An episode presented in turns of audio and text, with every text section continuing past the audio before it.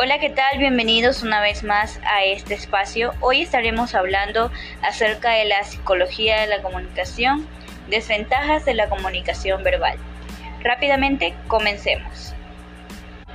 Podemos observar una serie de desventajas que nos confiere la comunicación verbal a tener en cuenta.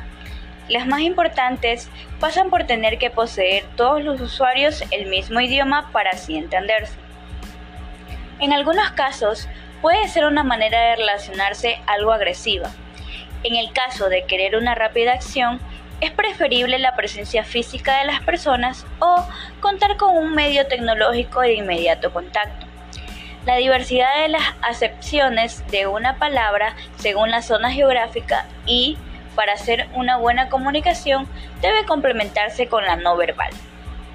5 desventajas de la comunicación verbal.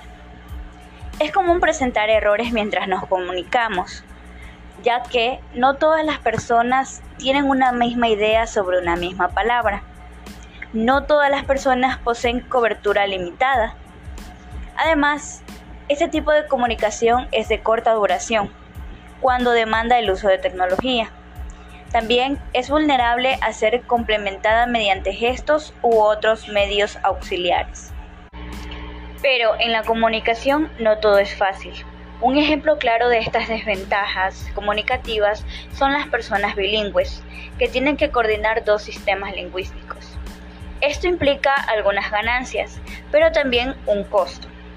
Entre las ganancias del bilingüismo incluyen un incremento de la flexibilidad mental, una superioridad en el desarrollo de aquellas funciones cognitivas relacionadas con la atención y la inhibición, el uso de una cantidad mayor de estrategias cognitivas en la solución de problemas y un aumento de la llamada conciencia mentalingüística, además de una habilidad mayor de comunicación. Pero el costo de todo esto es notable. Se ha establecido con claridad que uno de los efectos negativos más importantes del bilingüismo es la interferencia interlingüística, que resulta en una disminución en la ejecución verbal.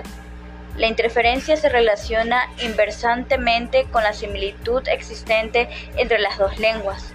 Otro factor importante se refiere a la dimensión del bilingüismo activo y el bilingüismo pasivo. Cuando ambas lenguas son activas, la interferencia es máxima. Cuando solo una lengua se activa durante la vida diaria, la probabilidad de interferencia es mínima.